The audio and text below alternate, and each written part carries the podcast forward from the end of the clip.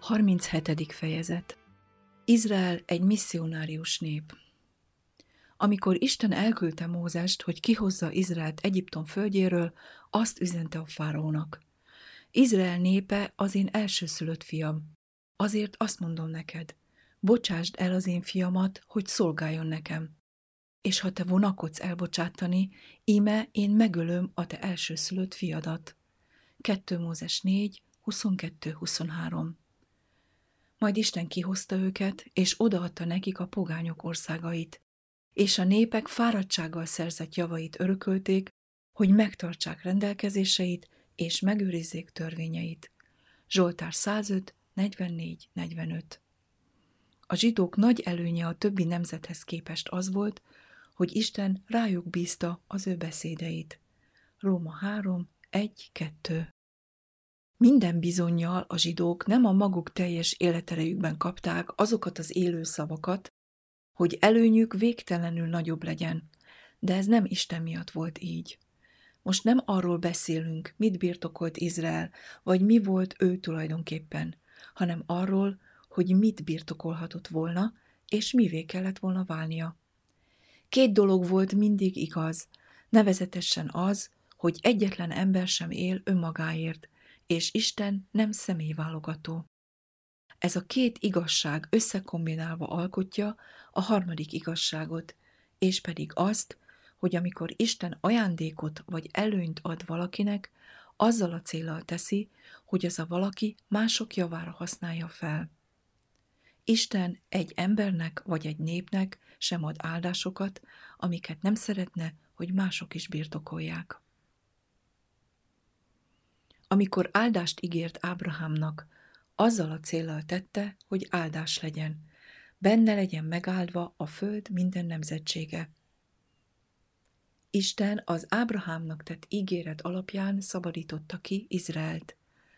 Ezért a törvény előnyeit adta nekik, de azzal a céllal, hogy a felbecsülhetetlen előnyöket más népeknek is elvigyék, hogy ők is részesülhessenek belőle.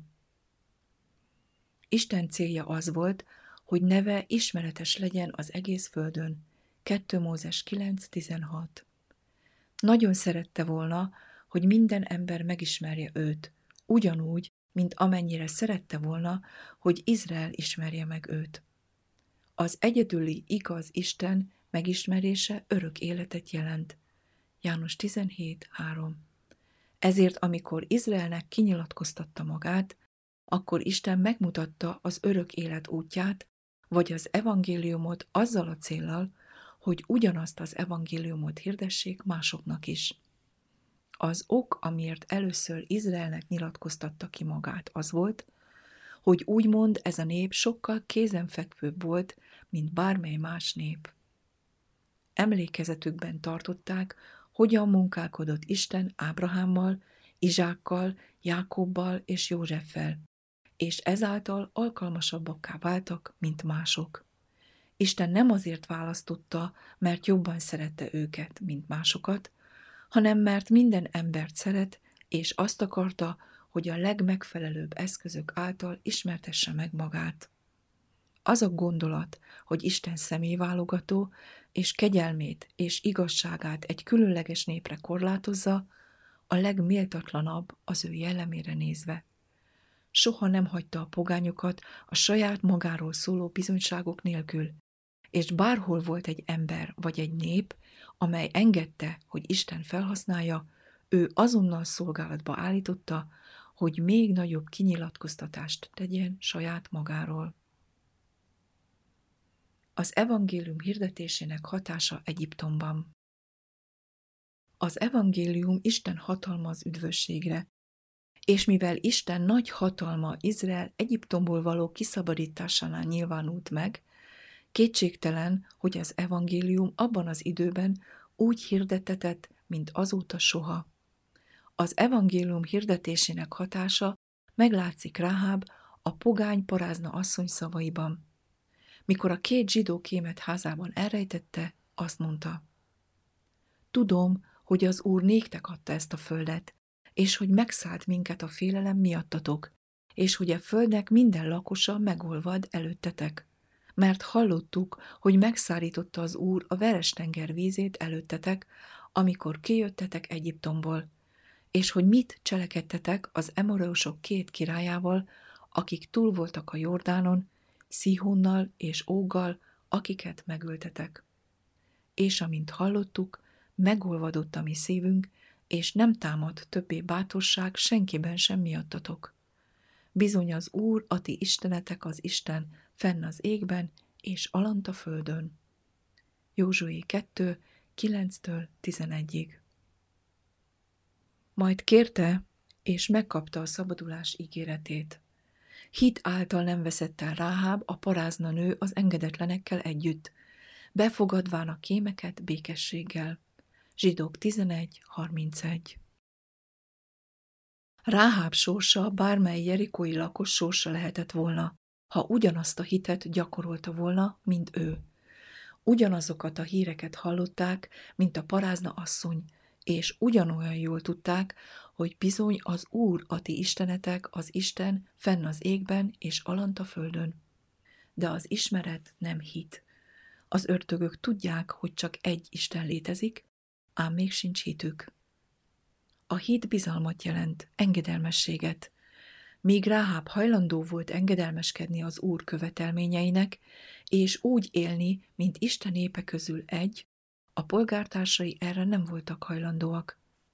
Ráháb esetében bizonyítottnak látjuk, hogy Isten nem azért menti meg az embereket, mert jók, hanem azért, mert hajlandóak arra, hogy jókká tétessenek. Jézus azért küldetett, hogy megáldjon mindenkit, megtérítvén bűneinkből. A rossz hírnévvel rendelkező szegény pogány asszonynak, aki közömbös arcmimikával és lelkiismeret furdalás nélkül tudott hazudni, nagyon halvány fogalma volt a jó és a rossz közötti különbségről. Isten mégis népének egy tagjává fogadta őt, mert nem fordult el a világosságtól, hanem az általa megismert világosságban járt. Hitt a lelke megmentésében. Hite felemelte őt a bűnös körülmények fölé, és az ismeret útjára állította. Nincs ennél nagyobb bizonyítéka annak, hogy Krisztus nem szégyelli testvérének nevezni, még a pogányokat sem, és azt sem szégyelli, hogy egy prostituált szerepel a test szerinti családfájában. Isten buzgósága minden ember iránt. A Ráháb történetének különleges pontja azonban az, hogy Isten nem korlátozódik a zsidó népre. Bárhol is volt a Kánaán földjén egy bálványimádó lakos, aki hajlandó volt elismerni Istent, abban a pillanatban befogadták Isten népe közé. Az a tény, hogy Ábrahám ígérete nem csak Jákob utódait foglalta magába, hanem az egész világot, nem csak egy elméleti, hanem egy gyakorlati, megnyugtató és felemelő lecke. Megmutatja, mennyire türelmes az Úr, aki nem akarja, hogy némelyek elvesztenek, hanem hogy mindenki megtérésre jusson. kettő Péter három kilenc. Megmutatja, milyen gyorsan észleli Isten az ember leggyengébb hajlandóságát is, mellyel megkeresi őt, és arra használja, hogy közelebb húzza magához a bűnöst. Óvatosan fújja meg a leggyengébb szikrát, hát ha nagy lángot csinálhat belőle. Fülét folyamatosan a föld felé irányítja, és maximálisan figyel, hogy meghallja a leggyengébb suttogást is. Így a leggyengébb kiáltást is, igen, az első impulzust, amellyel az ember a legnagyobb mélységből Istenért kiált, ő azonnal meghallja, és válaszol rá. Isten papjai. Isten szándéka Izrael népével az volt, hogy vigyék el az evangéliumot az egész világra. Ha pedig megmaradtak volna szövetségében, akkor királyi papság lehettek volna. Mindnyájan Isten papjai lettek volna.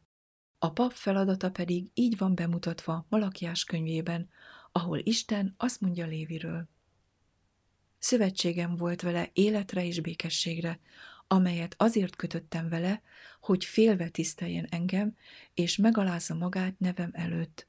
Igaz tanítás volt szájában, és nem volt álnokság az ajkán. békességben és egyenesen járt velem, és sokakat megtérített a bűnből. Mert a pap ajkai őrzik a tudást, és tanítást várnak szájából, mivel a seregek urának követe ő. Malachiás kettő, öttől hétig. Embereket megtéríteni a gonosztól Krisztus munkájának az ő feltámadása által, ezért az igazi pap munkája egyszerűen az evangélium hirdetése, hirdetni az élő megváltót, akiben az élő és tökéletes törvény lakozik, amely lelkeket térít meg. De mivel Izrael minden gyermekének papnak kellett volna lennie, és ezért mindnyájuknak ismerniük kellett volna a törvényt, nyilvánvaló, hogy mások javára kellett volna a papságukat gyakorolniuk.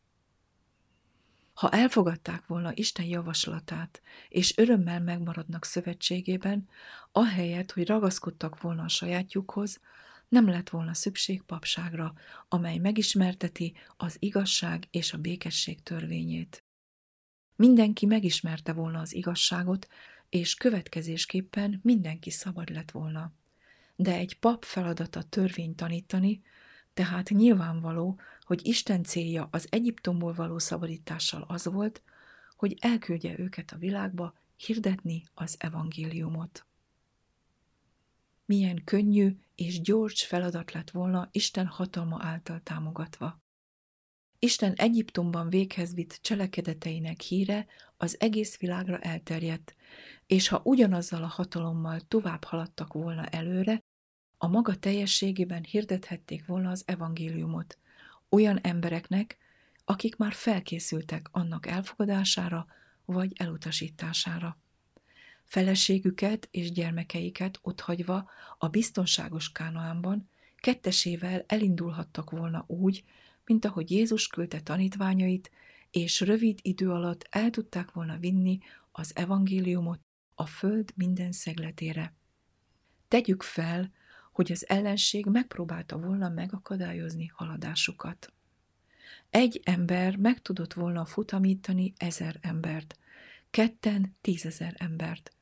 Ez azt jelenti, hogy Isten jelenlétének hatalma által mindegyikük tízezer embernek látszott volna az ellenség szemében, és senki sem merte volna őket megtámadni. Így tovább folytathatták volna az evangélium hirdetésének munkáját, zaklatástól való félelem nélkül. A félelem, amit jelenlétükkel inspiráltak volna az ellenkezőkben, mutatja a hatalmat, amivel az általuk hirdetett üzenet bírt volna azokra a nyitott szívekre, amelyek készek voltak elfogadni az evangéliumot. Ahogy haladtak volna Isten minden hatalmával felruházva, nem kellett volna kétszer meglátogatni a területeket. Mindenki, aki hallja, azonnal állást foglalt volna az igazság mellett, vagy az igazság ellen, és a döntés így végleges lett volna. Ha valaki elutasítja az evangéliumot, amikor az teljes erejében hirdettetik, vagyis Isten teljes hatalma kíséri, akkor már semmit sem lehet tenni érte, mert nincs nagyobb hatalom, mint az Isten hatalma. Így a Jordán átkelése után csak néhány év, vagy talán néhány hónap elegendő lett volna az evangélium hirdetésére az egész világon, bizonyságul minden nemzet számára. Isten pártatlanságának bizonyítékai. De Izrael nem teljesítette dicsőséges feladatát. A hitetlenség és az önbizalom megfosztotta őket attól a hírnévtől, amellyel beléptek az ígéret országába. Nem engedték, hogy a világosságuk ragyogjon, és idővel ők maguk is elveszítették azt. Megelégedtek azzal, hogy letelepedjenek Kánaánba, ahelyett, hogy az egész földet birtokolták volna. Azt feltételezték, hogy Isten azért adta nekik a világosságot, mert jobban szerette őket másoknál, és így arrogánsak lettek, és megvetettek másokat. Isten azonban nem szűnt meg tanítani őket, hogy ők a világ világossága legyenek. A zsidók története nem azt mutatta, hogy Isten csak rájuk korlátozódik, hanem azt, hogy ő folyamatosan próbálta felhasználni őket arra, hogy nevét ismertessék másokkal is. bizonyítékul szolgál a szíriai Naamánról szóló jelentés, akit Izrael profétájához küldtek, hogy meggyógyuljon a leprából. Ott van a sareptai asszony esete, akihez Illés küldetett. Sába királynője messziről jött, hogy meghallgassa Salamon bölcsességét. Jónás küldetett, leginkább akarat ellenére, hogy figyelmeztesse Ninivét, és a város prédikációja hatására megtért. Olvassátok Ézsaiás, Jeremiás és Ezékiel proféciáit, és lássátok meg, hogy Isten milyen gyakran fordult közvetlenül különböző nemzetekhez. Mindez azt mutatja, hogy Isten akkor sem volt, és most sem csak a zsidóké, hanem minden nemzeté. Végezetül, mivel Izrael teljes mértékben megtagadta küldetését, Isten rabságba vitette őket, hogy a pogányok kapjanak valamennyit az Istenről szóló tudományból, mert a zsidók nem akarták ezt a tudást önkéntesen megosztani velük. A fogságban Isten csak néhány zsidó lelket tudott használni, akik világosan hirdették az igazságot Nabukodonozornak, a pogány királynak. Ő idővel alázatosan elismerte Istent, és hitének vallomását megismertette az egész világgal. Círusz király, valamint más perzsa királyok világszerte ismertették királyi nyilatkozatok által az egyetlen igaz Isten nevét. Összegyűjtve egy nyájban. Láthattuk, hogy Isten semmit sem akart jobban, mint a zsidók körül lévő pogányok megmentését, de nem csak a zsidók közelében tartózkodók, hanem a távoliak megmentését is, mert az ígéretek nem csak a zsidóknak és a gyermekeiknek szóltak, hanem mindazoknak, akik távol voltak. Az, hogy Isten nem tesz különbséget a zsidók és a pogányok között, nyilvánvaló abból, hogy Ábrahám, aki a zsidó nemzet feje, maga is pogány volt. Még körülmetéletlen állapotában kapta Istentől az elfogadás bizonyosságát, hogy atya legyen mindazoknak, akik körülmetéletlen létükre hisznek, hogy azoknak is beszámítassék az igazság. Róma négy tizenegy tizenkettő.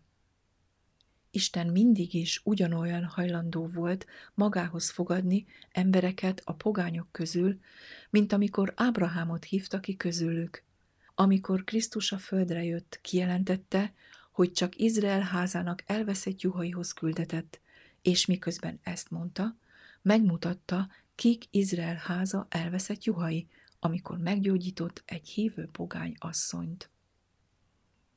Amit Krisztus tett a kanaánita asszonyért, ugyanolyan lelkesen tette volna meg Józsué napjaiban is, Kánaán minden egyes lakójáért és a világon bárkiért, aki hisz.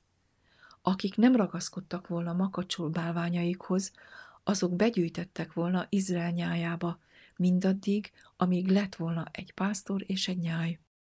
Létezett megváltás mindazok számára, akik elfogadták volna, de igazi izraelitákká kellett volna válniuk. Izrael egy elkülönített nép. Ez az oka annak, hogy az izraeliták nem köthettek szövetséget az ország lakóival. A szövetség magában foglalja a hasonlóságot, az egyenlőséget, a két hasonló erő egyesülését.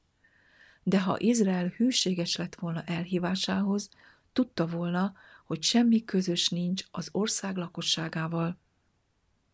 A zsidók egy elkülönített nép kellett legyen, egyszerűen az Úr megszentelő jelenléte miatt. Amikor Isten azt mondta Mózesnek, az én jelenlétem lesz veled, és nyugodalmat adok neked, Mózes azt válaszolta. Ha jelenléted nem jár velünk, ne is vigyél ki minket innen, mert miről ismerhetjük meg, hogy én és a te néped kedvet találtunk előtted? Nem arról-e, ha velünk jársz? Így vagyunk megkülönböztetve, én és a te néped, minden néptől, amely a föld színén van. Kettő Mózes harminchárom tizennégytől tizenhatig. Szövetséget kötni a környező nemzetekkel azt jelenteni, hogy egyesülnek velük, ez pedig egyenlő az Isten jelenlététől való elválással. Isten jelenléte volt az egyetlen dolog, amely elkülönítve tartotta volna Izraelt más nemzetektől, és jelenlétének csak ez lehet a hatása. Isten jelenléte napjainkban is ugyanezt eredményezi, mert ő nem változik. Következésképpen, ha valaki azt mondja, hogy Isten népe nem szükséges, hogy elkülönüljön minden más nemzettől, valójában azt mondja, hogy nem szükséges az Isten jelenléte. Ugyanez az elv érvényesült akkor, amikor a nép királyt akart. Olvassuk el ezt a jelentést Sámuel könyvéből. A nép azt mondta Sámuelnek: most tehát tégy valakit királyunká, hogy ő ítéljen felettünk, amint minden népnél szokás. Ez nem tetszett Sámuelnek, és kétségtelenül sértette érzéseit, de a nép ragaszkodott kívánságához. Adj nekünk királyt, hogy ő bíráskodjon felettünk. Akkor az Úr azt mondta Sámuelnek: fogadd el a nép szavát mindenben, amit mondanak, mert nem téged vetettek meg, hanem engem, hogy ne uralkodjam felettük. Veled is úgy viselkednek, mint ahogy velem viselkedtek attól a naptól kezdve, amelyen kihoztam őket Egyiptomból, mindmáig. Elhagytak engem, és idegen isteneknek szolgáltak. Első Sámuel nyolc hét nyolc. Akkor Sámuel az Úr parancsára elmondta a népnek az egyik rossz következményt, amely abból származik, hogy király uralkodik majd felettük. De nem hatotta meg őket, és azt mondták: nem úgy, hanem legyen király felettünk, hogy legyünk olyanok, mint a körülöttünk lévő nemzetek. A Bibliában a nemzetek a pogányok. A héber szó, amit gyakran nemzetek, angolul népeknek fordítanak, ugyanaz, amelyből minden esetben a pogány szó származik. Talán a Zsoltárok kilencvenhatodik rész ötödik verse tisztázza ezt az olvasó számára. Mert a nemzeteknek minden istene bálvány, és az Úr pedig egeket alkotott. Itt nyilvánvaló, hogy a nemzetek pogány nemzetek. A második Zsoltár első versében azt olvassuk: miért dühösködnek a pogányok, és gondolnak hiába valóságot a népek?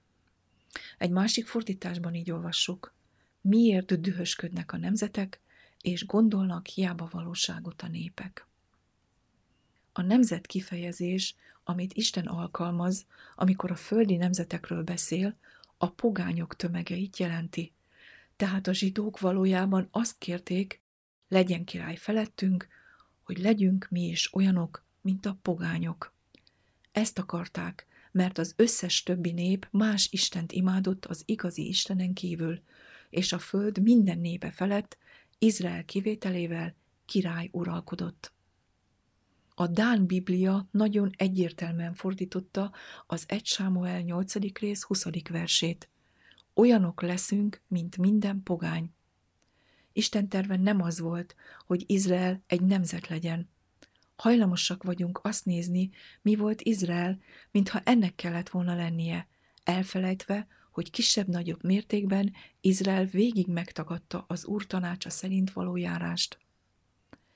Látjuk a zsidó nemzetet bírákkal és tisztviselőkkel, valamint a polgári kormány minden berendezkedésével. De nem szabad megfeledkeznünk arról, hogy Isten szövetsége teljesen mást foglal magában, amit ők a hitetlenség miatt soha nem értettek meg teljesen. Izrael Krisztus egyháza. Az egyház szót gyakran használják, de valószínűleg csak kevesen tudják, hogy görög nyelvből származik, aminek kihozott a jelentése, és hogy leginkább Izraelre vonatkozik, mint bármely más népre.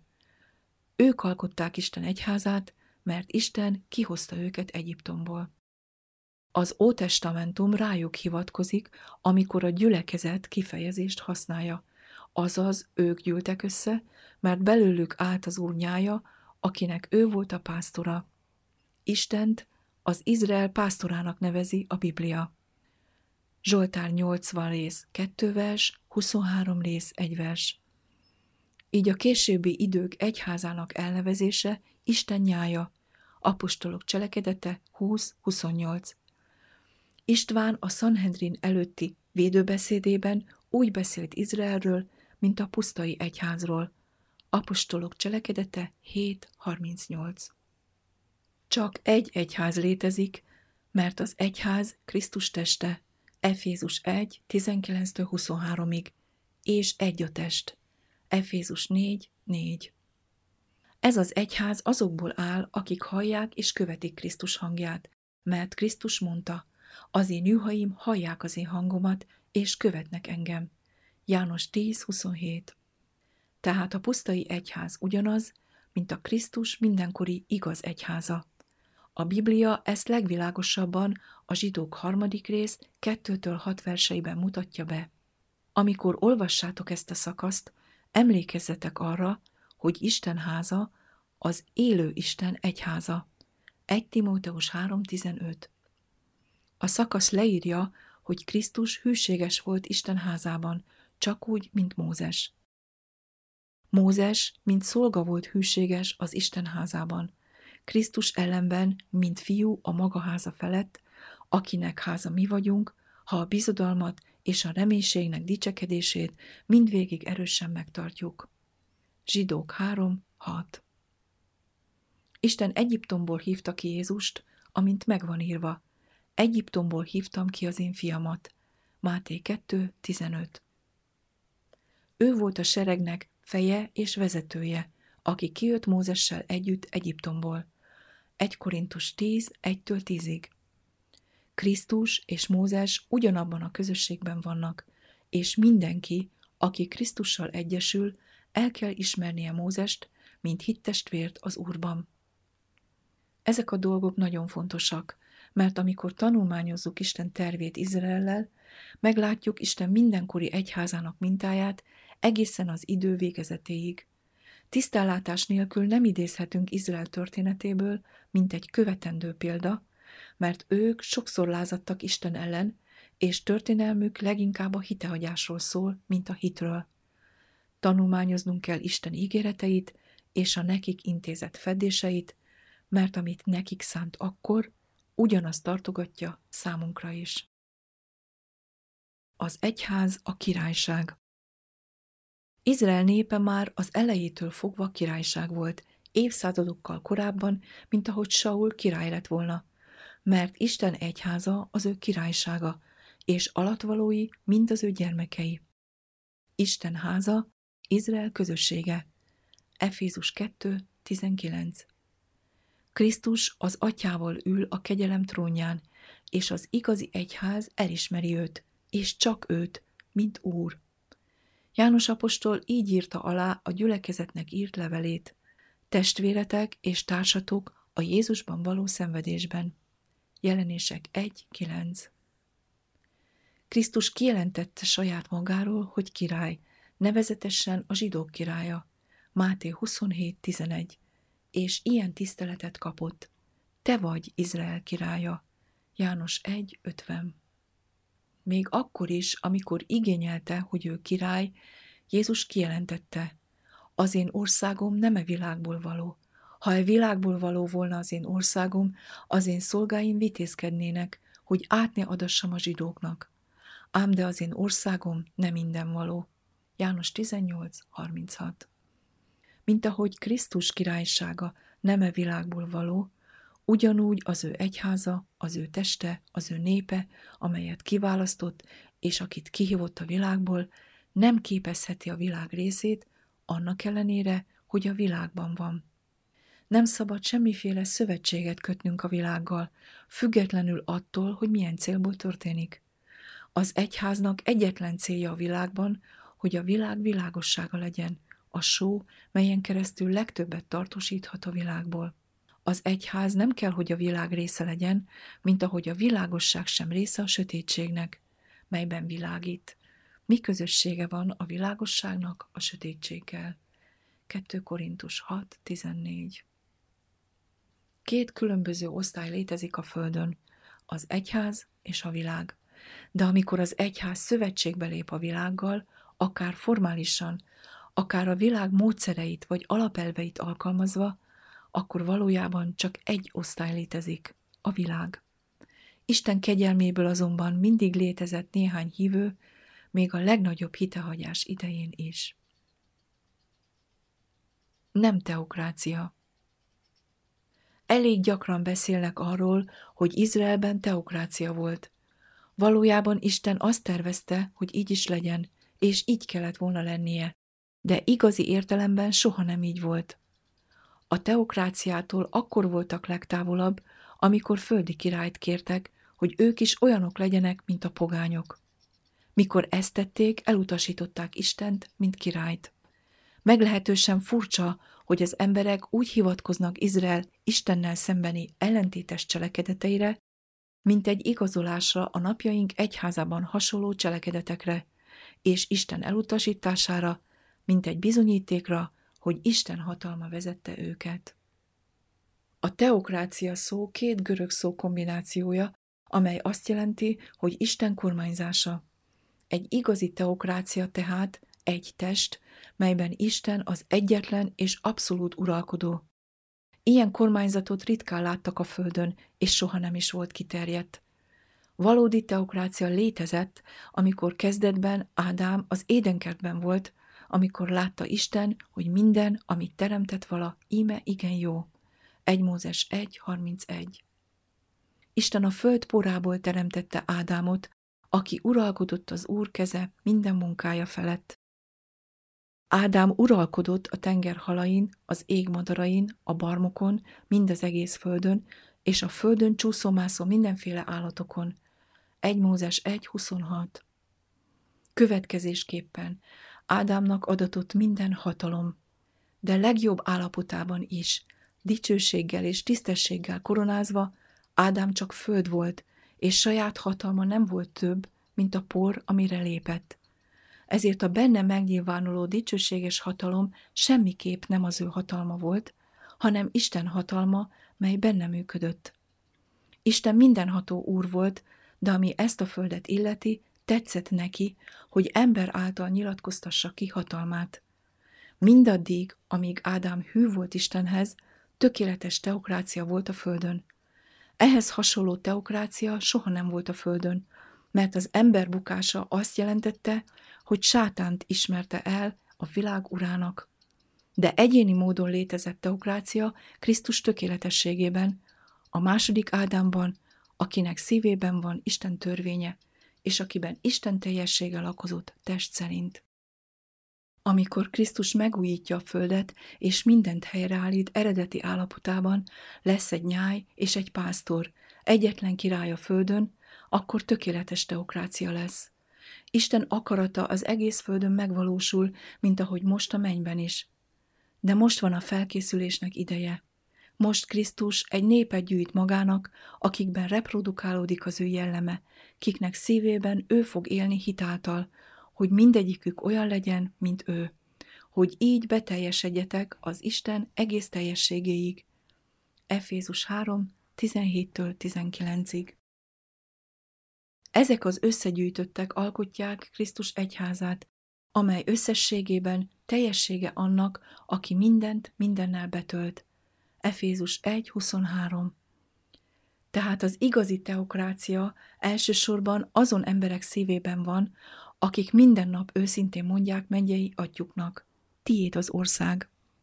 A hívők sokassága, az egyház, amikor egy gondolatban egyesül a Szentlélek által, akkor lesz az egyetlen teokrácia, amely létezett valaha a földön. Amikor hitehagyó az egyház, akkor világi kapcsolatok révén királyi hatalmat vállalva magára mutatni akar egy teokráciai vezetési formát, de ez csak egy hamisított forma, isteni erő nélkül. Míg Isten valódi követői, akik szám szerint kevesen vannak, szétszóródva az egész világon, nemzetek előtt ismeretlenek, példát mutatnak az igazi teokráciáról. A proféta által, aki átokra nyitotta száját, de átok helyett áldást mondott, Isten a következőket mondta népéről. Olyan nép ez, amely egyedül fog lakni, és nem számítja magát a nemzetek közé. Negyedik Mózes huszonhárom kilenc. Isten népe a világban van, de nem a világból. Azzal a feladattal van megbízva, hogy felfedje annak dicsőségét, aki kihozta őket a sötétségből. de ezt csak akkor tudják megtenni, ha Istent mindenhatónak ismerik el. Az egyház az a királyság, amelyben csak Isten uralkodik, és amelyben az egyház hatalma az ő hatalma. Az egyház egyetlen törvénye az ő törvénye, a szeretet törvénye. Csak Isten hangja hallható, a tagok követik azt, és csak az Isten hangja beszél az egyház által. Egyetlen földi mintát sem. A földi királyságok vagy szövetségek egyike sem szolgálhat mintául az igazi teokráciára, az egyház és Isten királysága számára. A világszervezetek működése nem szolgálhat precedensnek. Minden részletében egyedi, anélkül, hogy függjön egyetlen olyan dologtól is, amire támaszkodnak az emberi kormányok az egység fenntartásáért, és mégis benne a rend, a harmónia és az erő olyan csodálatosan nyilvánul meg, hogy mindenkit lenyűgöz.